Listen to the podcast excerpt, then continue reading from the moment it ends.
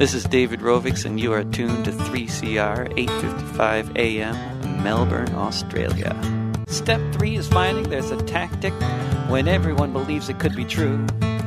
That if all the people work collectively, there just might be something we can do, and everything can change. This week, guest host Vivian Langford interviews songwriter David Rovics about his latest, 116 Degrees in Portland Town. From 3CR Community Radio in Melbourne, Australia, Vivian interviews Alex Smith about Canadian Heat Records. It is all set to readings from premier novelist Kim Stanley Robinson and his recent climate book called The Ministry for the Future. Here is Real Radio from Station 3CR, Australia. Welcome to the Climate Action Show. My name is Vivian Langford, and salut Babette. Andy and I would like to pay our respects to the Wurundjeri people of the Kulin Nation, from whose land we are broadcasting at 3CR, and the Gadigal people of the Eora Nation, where we can be heard at Radio Skid Row. Kim Stanley Robinson is incredibly famous among science fiction readers, but his latest novel, The Ministry for the Future, is not science fiction and is reaching a much wider audience. It is more like an imaginative exploration of how climate change could catapult us into a massive project of restoration. There's emergency technology, new forms of agriculture, and cooperative work. The power of the banks is harnessed and the climate criminals are punished. In this series of episodes of the Climate Action Show, we will tantalize you with readings from the novel and commentary from experts in the field. Today we will swelter in a deathly heatwave in India. Then Alex Smith from Radio EcoShock in Canada and David Rovics in Portland, Oregon will join us. I contacted them because they are experiencing extreme heatwave conditions right now, and it's unprecedented in that part of North America. I want to find out from them how it is and if people are connecting this to the coal, oil, and gas they continue to use and export over there. But first, let's hear this story, the first chapter. Mark Spencer is in New Zealand reading part of the first chapter, which opens the ministry for the future in India. One of the main characters is Frank. He's a young American working in a clinic in Uttar Pradesh in the 2020s. The conditions outside, a mixture of heat and humidity, are passing the point of survivability, and Frank has one air conditioner. At the clinic, he opened up and people filed in. Without instruction, they went upstairs to the room where the AC was running, sat down on the floor. Quickly, the room was full. He went back downstairs and stood outside the door and welcomed people in if they showed any interest. Soon the whole building was as full as could be. After that, he locked the door. People sat sweltering in the relative cool of the rooms. Frank checked the desk computer. Temperature on the ground floor, 38 degrees perhaps cooler in the room with the AC unit. Humidity now 60%. Bad to have both high heat and high humidity. Unusual. In the dry season on the Gangetic Plain, January throughout March, it was cooler and drier. Then it grew hot, but was still dry. Then, with the soaking of the monsoon, came cooler temperatures and omnipresent clouds that gave relief from direct sunlight. This heat wave was different. Cloudless heat, and yet high humidity. A terrible combination. The clinic had two bathrooms. At some point, the toilet stopped working.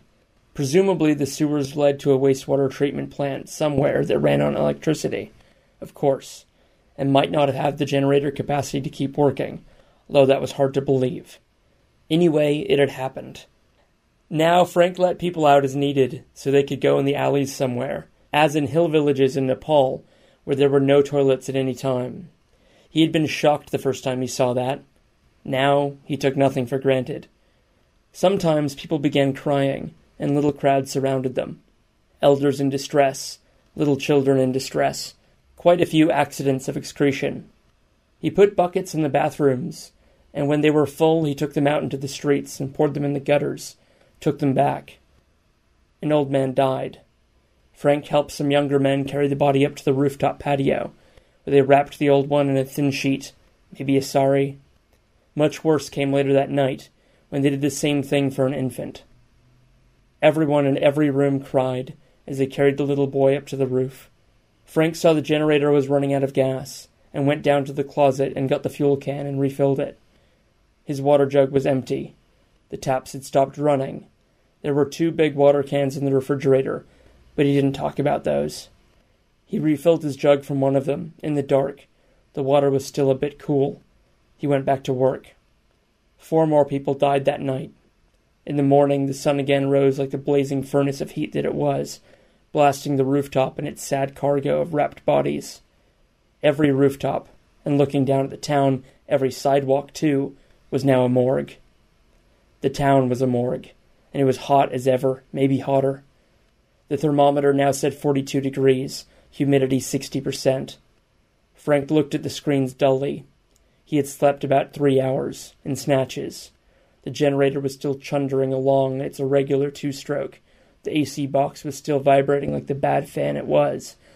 The sound of other generators and air conditioners still filled the air, but it wasn't going to make any difference. He went downstairs and opened the safe and called Preeti again on the satellite phone. After 20 or 40 tries, she picked up. What is it?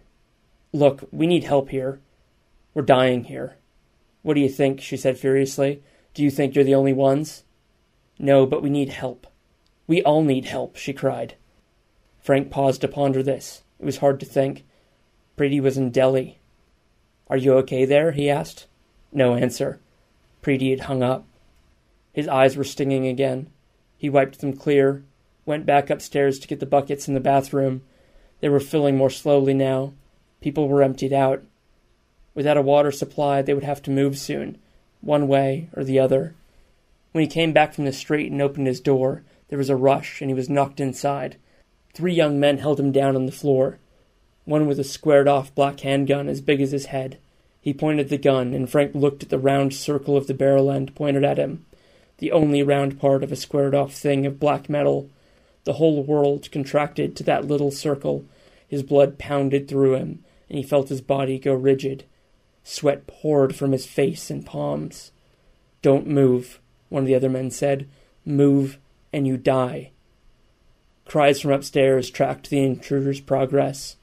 The muffled sounds of the generator and then the AC cut off. The more general mumble of the town came wafting in the open doorway. People passing by stared curiously and moved on. There weren't very many of them. Frank tried to breathe as shallowly as possible. The stinging in his right eye was ferocious, but he only clamped the eye shut and with the other stared resolutely away. He felt he should resist, but he wanted to live. It was as if he was watching the whole scene from halfway up the stairs, well outside his body and any feelings it might be feeling, all except the stinging in his eye. The gang of young men clumped downstairs with generator and AC unit. Out they went into the street. The men holding Frank down let him go. We need this more than you do, one of them explained. The man with the gun scowled as he heard this he pointed the gun at Frank one last time.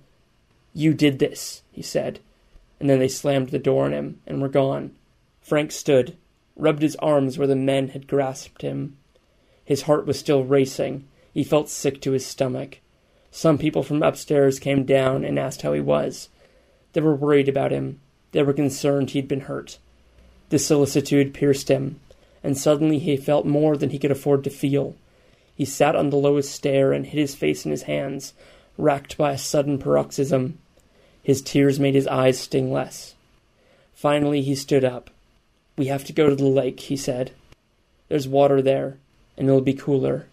Cooler in the water and on the sidewalk. Several of the women were looking unhappy at this, and one of them said, You may be right, but there will be too much sun. We should wait until dark. Frank nodded. That makes sense. They made their way in the afternoon shadows to the lake. Hotter than ever. No one on the street and sidewalks. No wailing from the buildings. Still some generators grumbling, some fans grinding. Sound seemed stunted in the livid air. At the lake, they found a desperate scene. There were many, many people in the lake. Heads dotted the surface everywhere around the shores, and out where it was presumably deeper, there were still heads, people semi submerged as they lay on impromptu rafts of one sort or another. But not all of these people were alive. The surface of the lake seemed to have a low miasma rising out of it, and now the stink of death, of rotting meat, could be discerned in one's torched nostrils. They agreed it might be best to start by sitting on the low lakeshore walkway, or corniche, and put their legs in the water. Down at the end of the walkway, there was still room to do that, and they trudged down together and sat as a group, in a line. The concrete under them was still radiating the day's heat. They were all sweating, except for some who weren't, who were redder than the rest, incandescent in the shadows of the late afternoon. As twilight fell, they propped these people up and helped them to die. The water of the lake was as hot as bath water, clearly hotter than body temperature, Frank thought, hotter than the last time he had tested it. It only made sense. He had read that if all the sun's energy that hit Earth were captured by it rather than some bouncing away, temperatures would rise until the sea boiled. He could well imagine what that would be like. The lake fell only a few degrees from boiling. And yet, some time after sunset, as the quick twilight passed and darkness fell, they all got in the water. It just felt better. Their bodies told them to do it. The heat began to go to his head. His body crawled with the desire to get out of this too hot bath, run like one would from a sauna into the icy lake that ought to accompany all such saunas. Feel that blessed shock of cold smacking the breath out of his lungs as he had felt it once in Finland. People there spoke of trying to maximize the temperature differential, shift a hundred degrees in a second, and see what that felt like.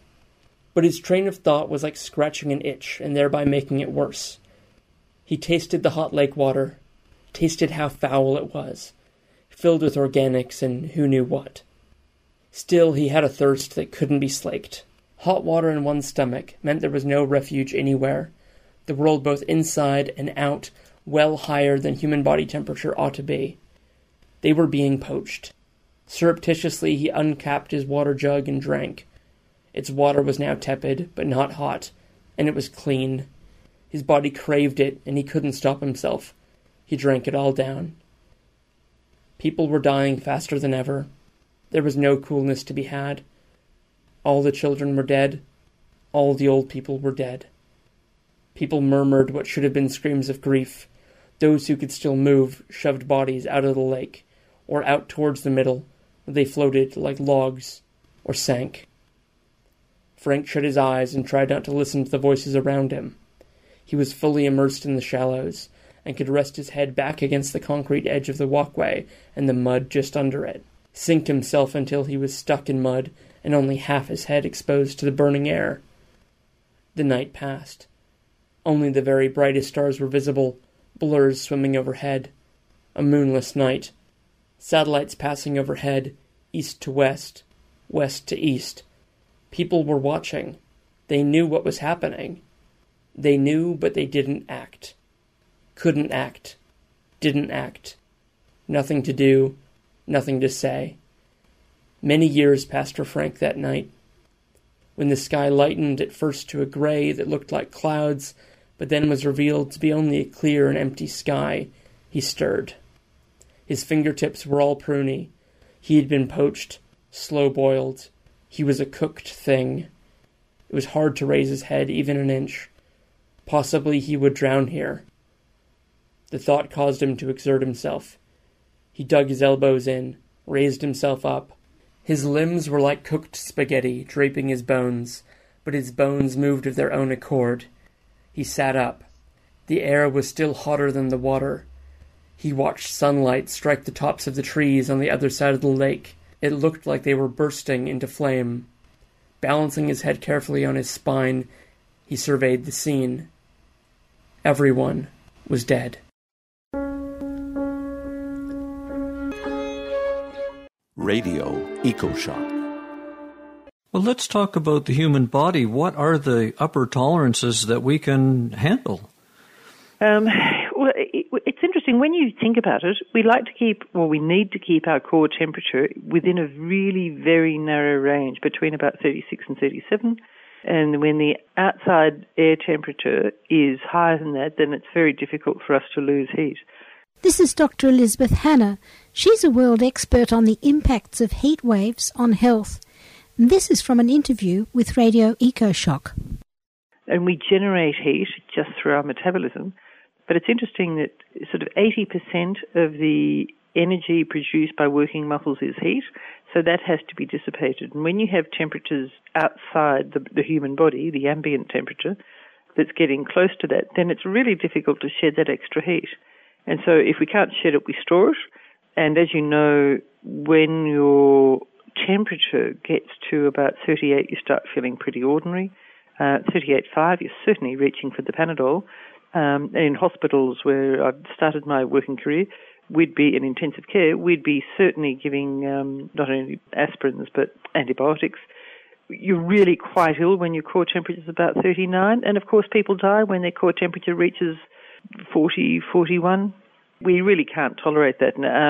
And and what's really significant is it, it depends on what your normal range is, your normal natural environment, but there is an upper limit. And if you think about when people like to put the air conditioning on or, or the heating, they tend to set it at around about 22 degrees, which is 15 degrees cooler than our body temperature. And of course, this basically means that when the outside temperature is much hotter than our body temperature, then this is when it becomes problematic. Now let's get back to the Ministry for the Future. In the book, as a result of the Great Indian Heatwave, things move fast. New people take power in India and dangerous technology is tried. An Indian pilot describes the seven months of aerosol spraying that they undertake to create something like the effects of the Mount Pinatubo volcano. Thanks to Lizzie Maddox for reading this extract from the novel by Kim Stanley Robinson.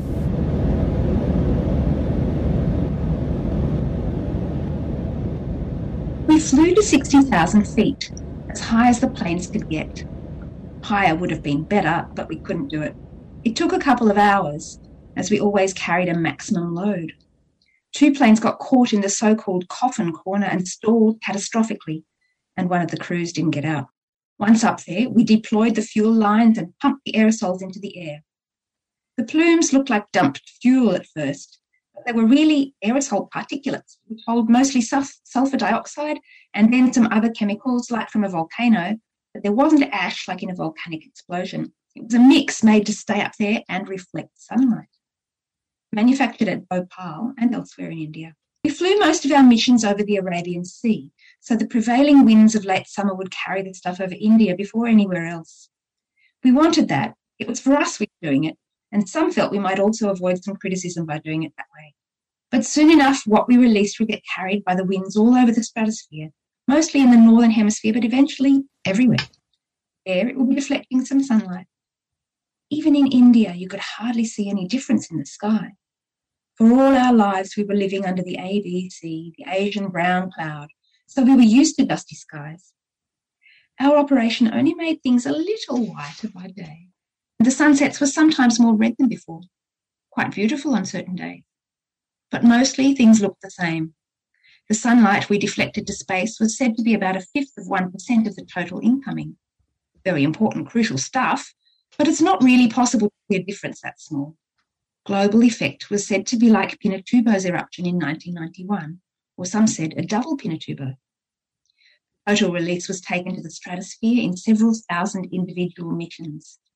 Had a fleet of only 200 planes, so we each went up scores, scores of times, spread out over several months. That was a lot of work. Of course, it was a pretty small effort as these things go. And if it helped to prevent another heat wave, it was worth doing. We knew the Chinese hated the idea, and Pakistan, of course.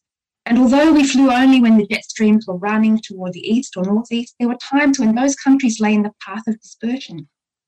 And all over the world, people pointed out that the ozone layer would get hurt, which would be bad for everyone. Once, a heat seeking missile flew right by our plane. Vikram dodged it at the last minute. The plane squealed like a cat. No one ever found out who shot it at us. But we didn't care. We did what we were told and we were happy to do it. Everyone had lost someone they knew in the heat wave. Even if they hadn't, it was India, and it could happen again, anywhere in India and really anywhere in the world.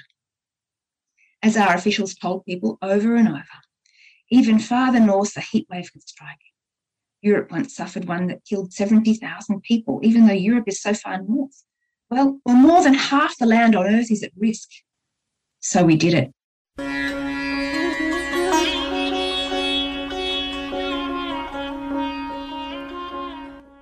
Meet Frank in later chapters.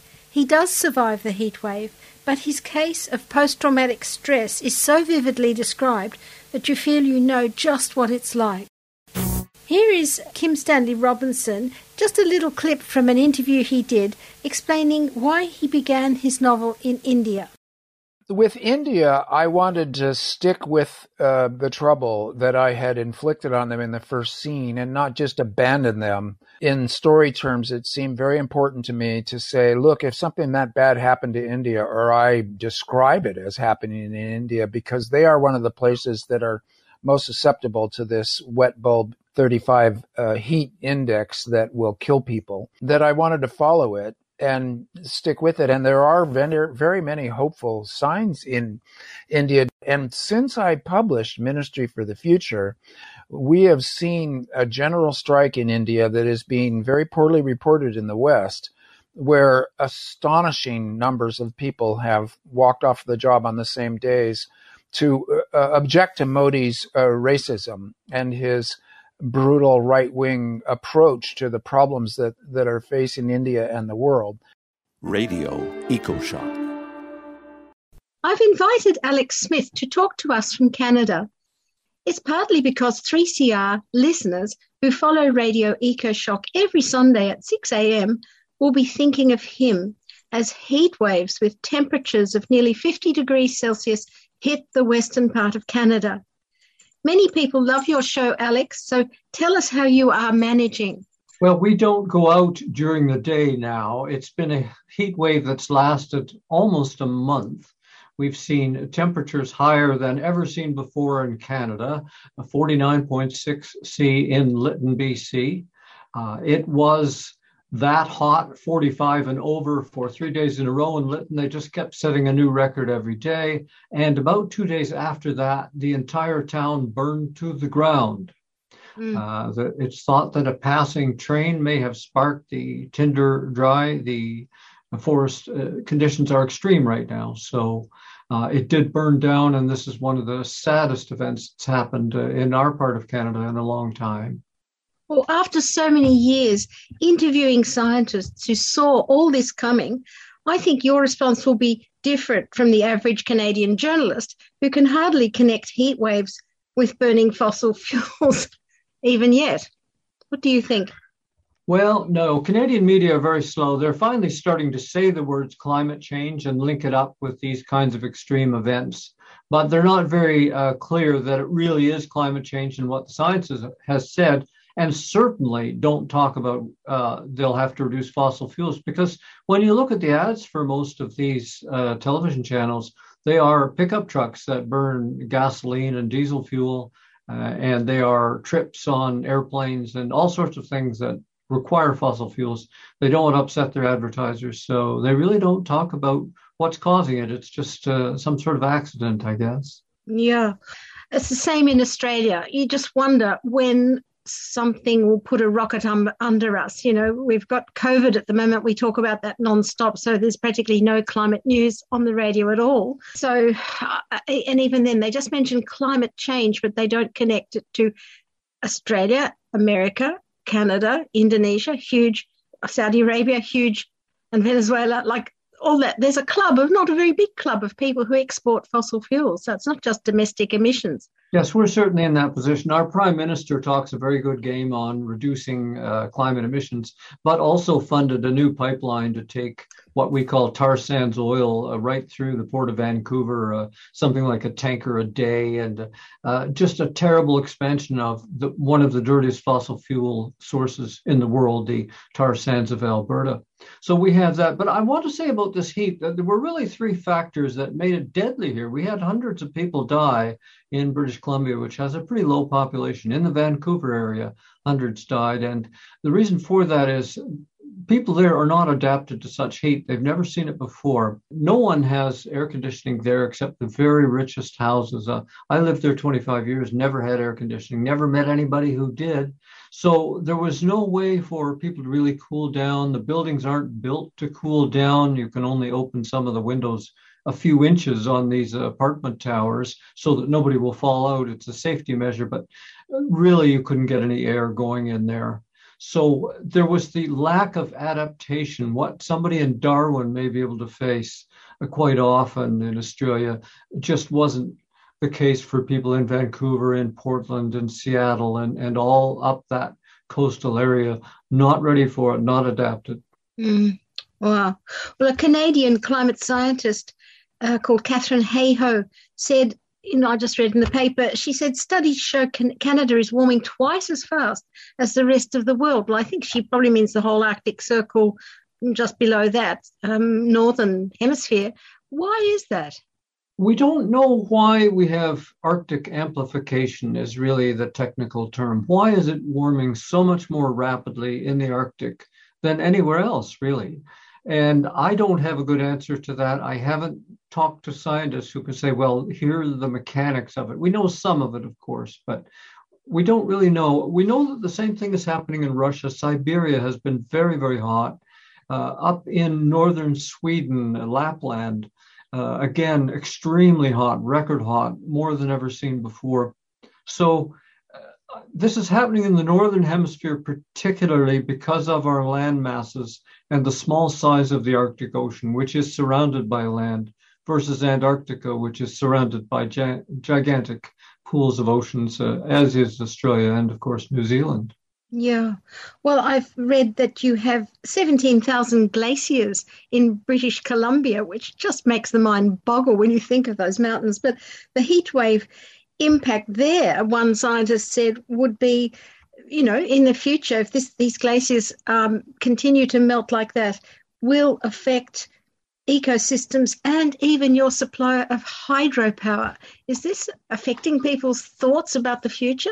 I, I can't speak to how people are thinking right now. I think everyone's in such a shock from COVID and now yeah. we have this climate heat jolt and, and drought right across the whole Western United States. There are power dams right now in the Western United States that can't deliver electricity because their reservoirs are far too low. What should have been great lakes behind these dams at this time of year are now just sort of the narrow river, river channel that was originally there. So it's going to affect energy, but also all the people along the coast who want to install AC, air conditioning, all of a sudden, there's a huge demand. Just for fun, I called up a local hardware store. They have an ad for an air conditioner. They said they would get it in by 2022. wow. But that will create more energy demand. And then where's that energy going to come from? Is it going to be oil and gas in the United States? Uh, we don't know. Well, at the beginning of this program, we're reading an, um, a chapter from a, a, a, novel called The Ministry for the Future. And in that, the air conditioning breaks down and everything in a heat wave just creates mass death. And it's very graphic how interdependent we are on so many systems. We need to be thinking about all of them. We're, we're living in machine assisted life now on planet Earth. That's really what it's breaking down to. It's, it's as though you, you're in the uh, hospital ward and they, they put you on a breathing machine. We're, we're sort of on breathing machines practically. And some cities, of course, the smog is so bad that again, people have HEPA air filters going in order to be able to breathe it. There's a movie called Brazil. One of the uh, Monty Python gang did that movie. And in it, uh, people are totally dependent on machinery to keep their air livable as though they were on another planet. And that's that's what it's like now in Arizona and Nevada and parts of California. Everything is totally air conditioned, and people run from one cool spot to the next. Mm-hmm. I wanted to talk to you about the marine heat wave because that's what made me call you in the first place. It shocked me so much. Apparently, millions of clams, mussels, and starfish have been washing up dead on the Vancouver beaches. And I wondered if enough people can read these signs. You know, Indigenous people would call that a sign. You know, that's a sign from from nature to us. And I wonder if people are connecting this again with the projects, these fossil fuel projects. I ask you because Australia, we had a billion animals apparently died in the bushfires last year, and there was widespread grief about the animals. You know, just so horrific that we could have, if we could have prevented it. But we continue to go on with our coal and gas projects. This year, you know, COVID relief is all about gas projects. Yes, getting back to normal, and I'm I'm very afraid of getting back to normal because normal was destroying the earth by frivolous use of fossil fuels. Uh, you know, totally inefficient vehicles, and you could buy an electric one, but you don't. And people take the whole family to Fiji for a wedding party, and on and on it goes. Uh, I don't know whether that desire to return to normal and have a full, full life after COVID will overwhelm the counter desire to make do with less and to use a lot less energy and create a lot lower emissions. I think we will come to that cutting edge where people finally say and demand from their politicians and themselves that we have to act. I don't know when that time will come. Well, you, we've said about the media. What other gatekeepers do you see? You know, who is putting out that message? There are films. I've mentioned a novel. A change comes because people start to think differently. What, where do you see that coming from? Certainly, uh, the politics is well behind the people in a lot of these issues, and we don't really live in a democracy in the sense that if you, you know, take a poll of people perhaps 70% of people want action on climate change. But in fact, governments are listening more to their lobbyists, I'm afraid, at this point, and whoever can raise big campaign funds to pay for media ads. And unfortunately, our media has been taken hostage by some people who really don't care what happens to this planet, apparently. Not mentioning any names, uh, Mr. Murdoch. no, we know the same. It's the same profile here. Canada has a lot of similarities to Australia, um, you know, in its media, its culture. A lot of differences, though. I notice you've just passed a climate bill with targets for 19 uh, no, for 2030 and 2035 and 2040 we still haven't done that we haven't got a, a plan and and you said in the last post growth show you did you say will we plan our way back down the mountain and i wonder do you see any examples in Canada of um, the climate action community or the like the transition towns community, you know, presenting solutions and alternatives? You know, I haven't really been able to focus on that because I feel we're in such a dire emergency that almost the time for small demonstration projects is already past. To have people flying over the Rocky Mountains, which are always covered with snow, and see large patches of them brown, uh, to have the river that runs past our house go so low now that it should have been like that at the end of August at the best. The water supplies here are being limited. People are being told to let their lawns die. Uh, the next step will be to let their gardens die, I suppose. So I think that's the kind of emergency we're in.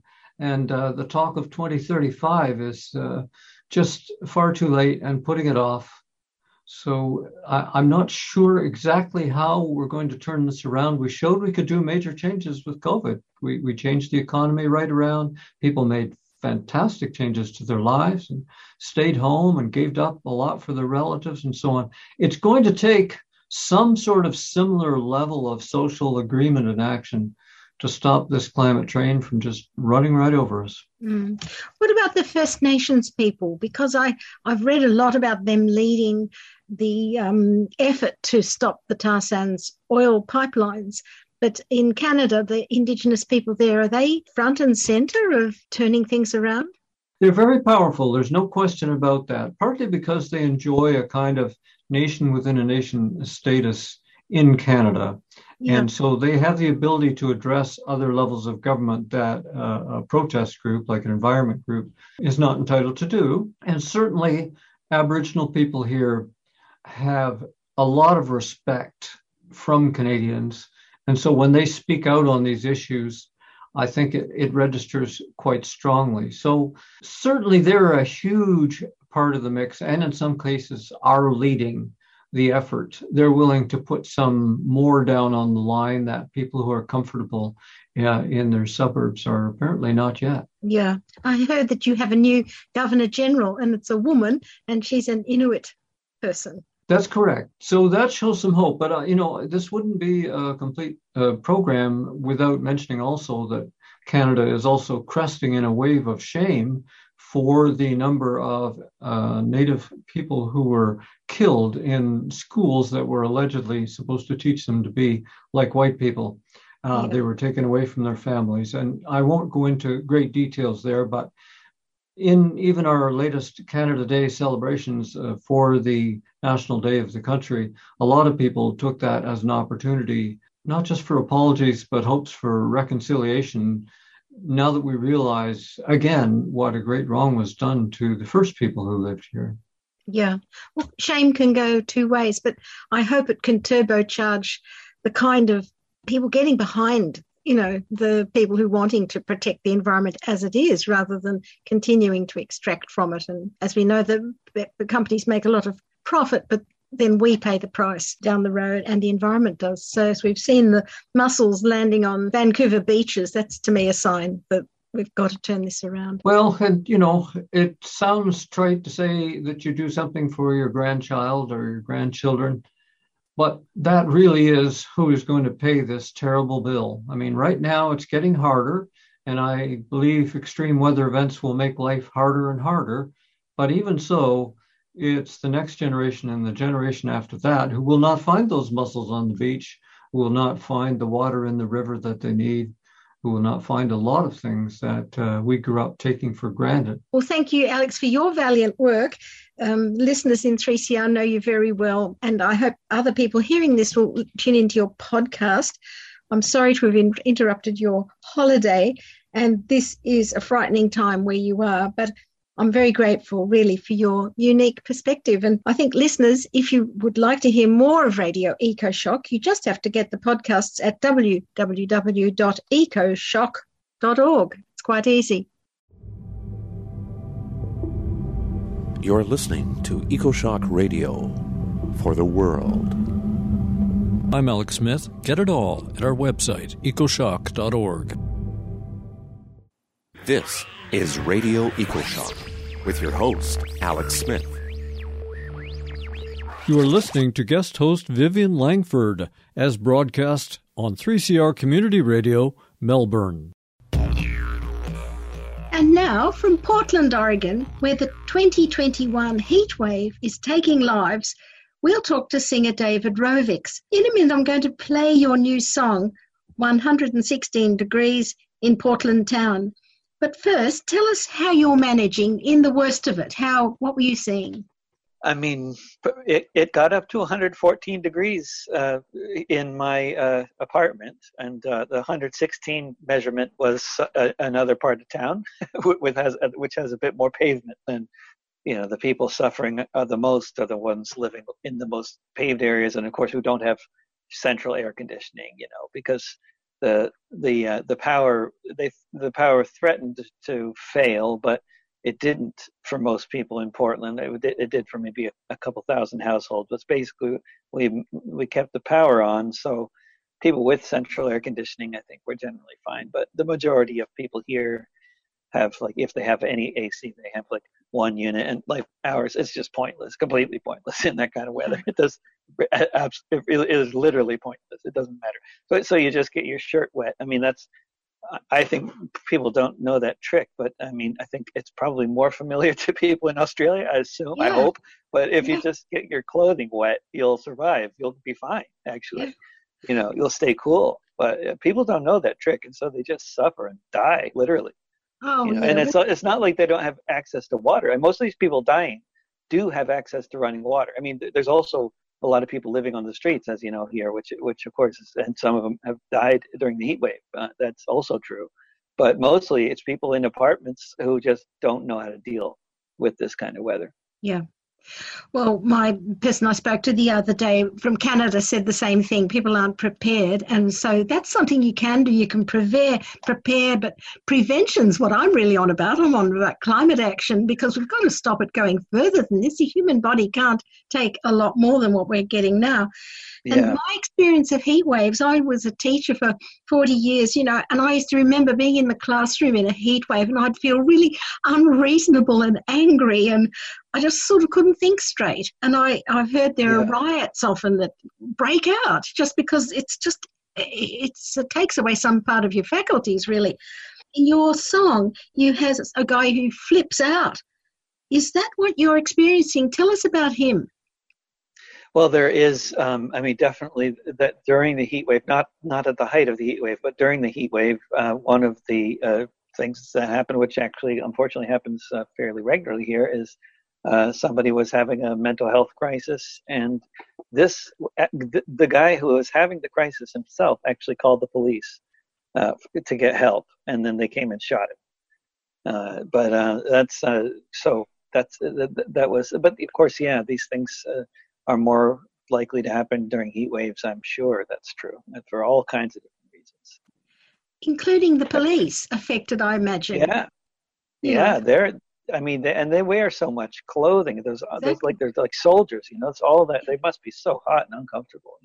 Yeah. The great hope is that these horrific weather events, you know, turbocharged by coal, oil, and gas, you know, that they'll wake up a rebellion in people. That's the great hope. But what you call yeah. you call it a, a movement of renown. You say we could have a dystopia or a movement of renown. How visible is that movement in the United States? Certainly there's a lot of people who are very concerned about the whole situation and there's a lot of i guess you know what what you what these days we call activism but i mean it's not uh, anything uh, anything close to approaching the kind of movement that is really needed uh, for under the circumstances. I mean, the circumstances are so extreme. You know, we're we're experiencing now the end of uh, the climate as we knew it, and it's uh, you know it's climate chaos. We're we're talking about you know huge numbers of fish and other sea creatures just dying off because of the heat. You know, the, the trees, entire trees are burning, entire old trees are burning, not just the, the bark.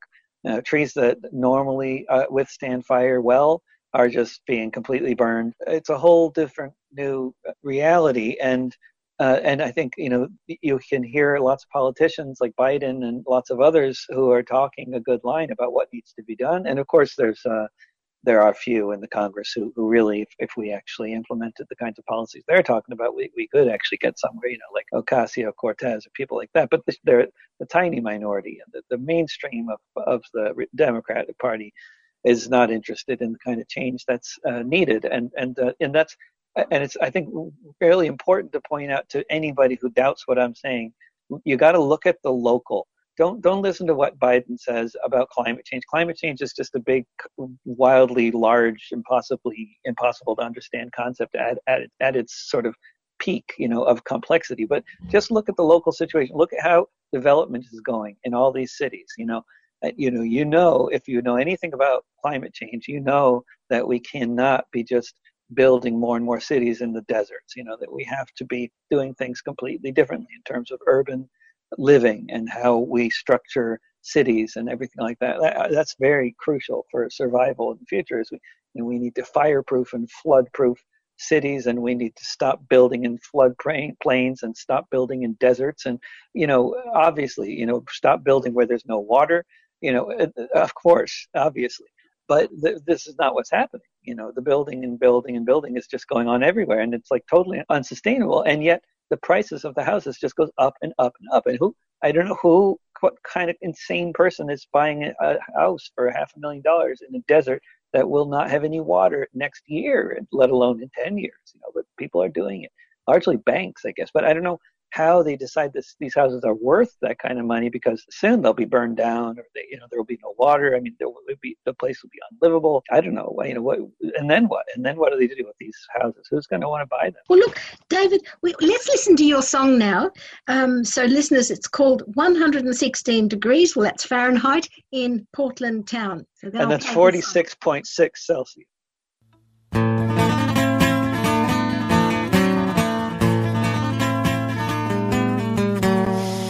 Lincoln's bombing Baghdad, there's a famine in Tigray. Fires are burning in Flagstaff, blocking out the day. The wind blows so fiercely, the grass is turning brown, and it's hundred sixteen degrees in Portland town.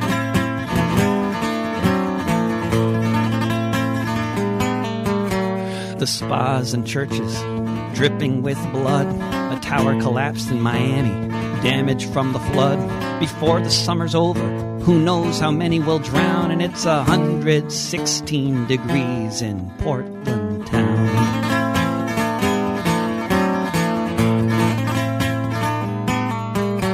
The prices of houses are rising like never before along with ocean waters as the temperatures soar. The developers develop.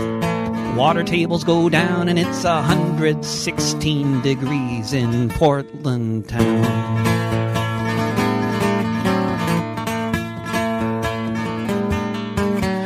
The Congress, they're discussing infrastructure. Whether it should be built to withstand fire, they're not sure.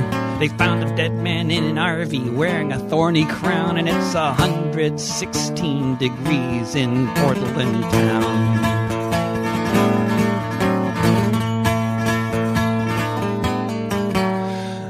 Outside a motel, a man was flipping out. He called 911 to tell them about need for mental health care, so they came and shot him down, and it's 116 degrees in Portland town.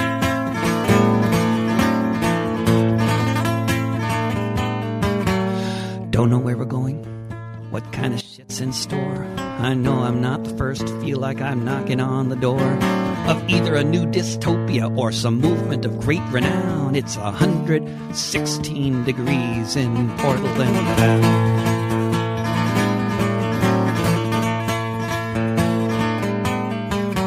In the farms in the valley, they're out picking cherries, dropping dead on the field with a basket full of berries. City of bridges, each one like a frown. It's 116 degrees in Portland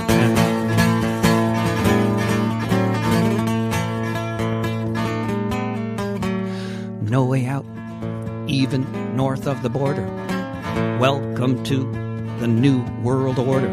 Produced by criminal corporate clowns. It's 116 degrees in Portland town.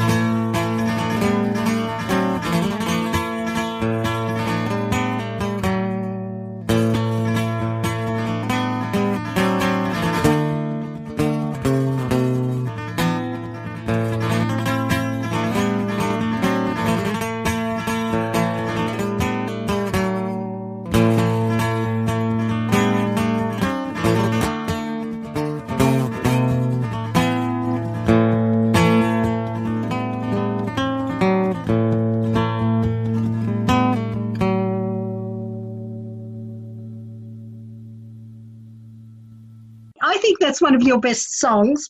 You know, you're the chronicler of our age, and it's just all those little specific local things that are in the news. I even checked in the media; they were true. Those things you reference in the song, and I think it's like Blake's poem "London," where the suffering is connected. It's baked in to the cause of the suffering. You know, and I really wonder why doesn't the media i've been checking through us media and canadian media lately and they do not make the connection. They can talk about climate change but that's a sort of abstraction but they do not report in the same article about historic heat waves. They do not say new oil pipeline opened or new gas field opened. Yeah. they just cannot report them in the same uh, article, and it's it's the same in Australia. We have plenty of things on TV now about climate change, but they don't really connect it to Australia's exports of coal or gas. You know, which is so. No, they just do their best to blame us for yeah. for the problem. They just they just they're, they're now talking about how climate change is a terrible problem. It's very real, and and they're at least admitting that which is some kind of progress, but it's not nearly enough. You know, they have to actually do something about it, not just say, you know, talk about it, it exists, you know. Yeah. And then when they talk about doing something about it, uh, it really so often basically comes down to blaming us for uh, the individuals uh, for the problem and telling us that we need to eat less meat and we need to ride bicycles.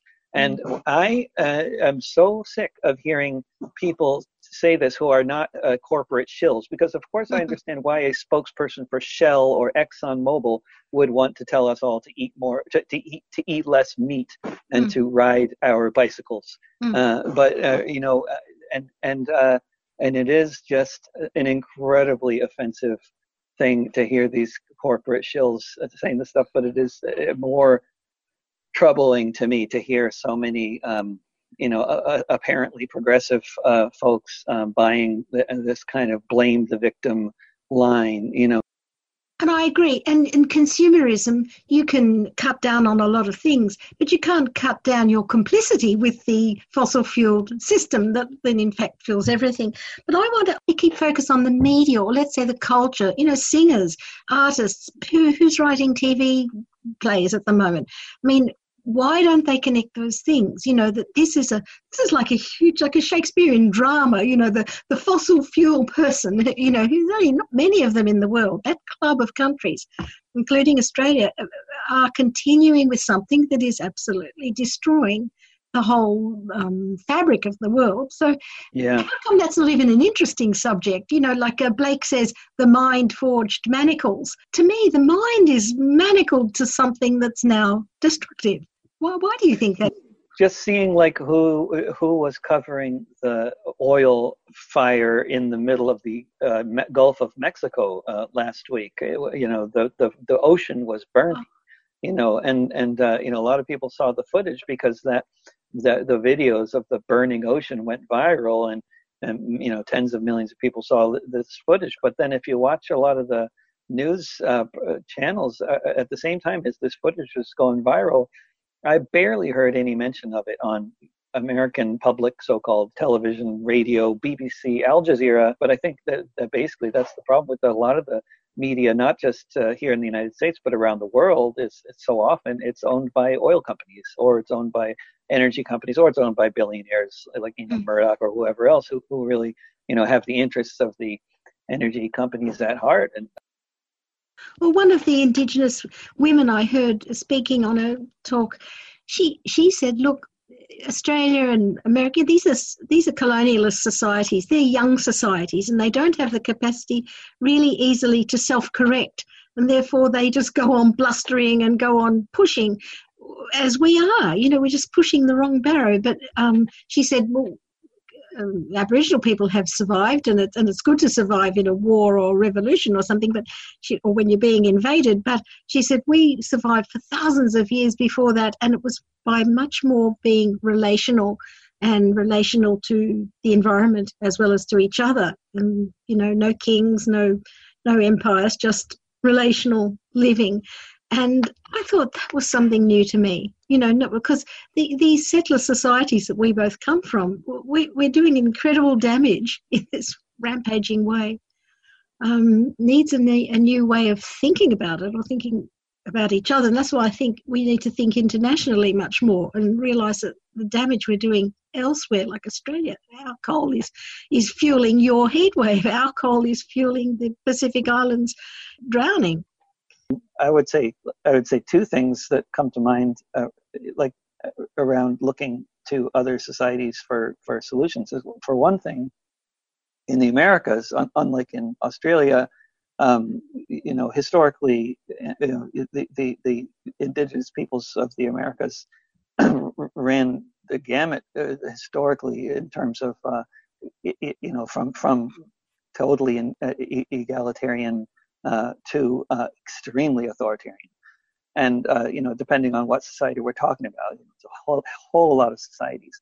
But there was something that was really consistent in the overwhelming majority of cases, from northern Canada to southern Argentina, with with very few exceptions, from including in both the in both the uh, hunter-gatherer, more what to be called really that's not a very accurate description, but in the more sort of you know, where, where there's a lot of forest management and animal husbandry going on, or whatever you want to call what was going on in, in much of North America, as opposed to the, you know, very authoritarian city-focused empires like the Aztec and Inca empires. Regardless, uh, agricultural practices that were good for the planet were the norm. Mm-hmm. So, so that's very interesting that you don't have to. It's not a choice between totally destructive capitalism and a regulated market regulates industry and, and does things in a way that's better for the earth. Like this this socialist capitalist kind of dichotomy. I mean, there's other ways too of doing things uh, clearly because it's been done. And but as far as like modern world with the U.S. and Australia, I think basically the biggest problem we face, other than the lack of imagination, is we don't have much democracy in either of hmm. these societies, particularly in this one. Mm. And you know, the lack of democracy means that people with good ideas don't have a chance to implement them because the rich and powerful oil company, you know, they, they tend to call all the shots. And, and in a place like Denmark, where the Social Democrats, where the labor movement or the, or so, the Social Democrats took over the country 100 years ago and have been running it ever since. You can see what they've done with that. What they've done is that they've created like uh, cities that are completely bicycle friendly, and, and that's just one of the things that you see mm. on a visual basis. You see, like you get into any of those cities, and they're all made for bicycles. Well, that's mm. because they have democracy, and most people ride bicycles, and so of course you run the city, you make the city for bicycles. Because if the car drivers are just a relative mm. minority, then you know they have no power because car companies don't have power because they don't run the country. The people do. Yeah. So then, yeah, yeah, then it's bicycles. Yeah. Well, look, I'd like to thank you, David, for your songs that dramatize what it's like living in these times. And if listeners want to find your songs, I think the best place is just to go to This Week with David Rovics. Is there another way to go in? Oh, that's a good place to go. Yeah. Then they'll find the latest songs and podcasts. It's all there. Yeah. Okay. And if they, they can look me up on Spotify too. Thank you very much. Yeah, oh, my pleasure. Thank you. Take care. Thank you for listening to the Climate Action Show, and thanks to Michaela at 3CR and Raoul at Radio Skid Row. I hope you enjoyed hearing from Alex Smith and that you will find his Radio Eco Shock podcasts to boost your knowledge. Thanks also to David Rovics, whose songs can be found at This Week with David Rovics. I'd also like to thank Kim Stanley Robinson and Dr. Elizabeth Hanna for their cameo appearances and hope to have a fuller interview with them in this series on the Ministry for the Future. It's a fabulous book for climate action ideas. My name is Vivian Langford. Good night and good luck. Vivian Langford reaches out with reporting, art, and heart on the Climate Action Show 3CR 855 AM Melbourne. Listen at www.3cr.org.au. I'm Alex Smith. Thank you for listening, and please join us again next week on Radio EcoShock. Don't know where we're going? I know I'm not the first to feel like I'm knocking on the door of either a new dystopia or some movement of great renown. It's 116 degrees in Portland.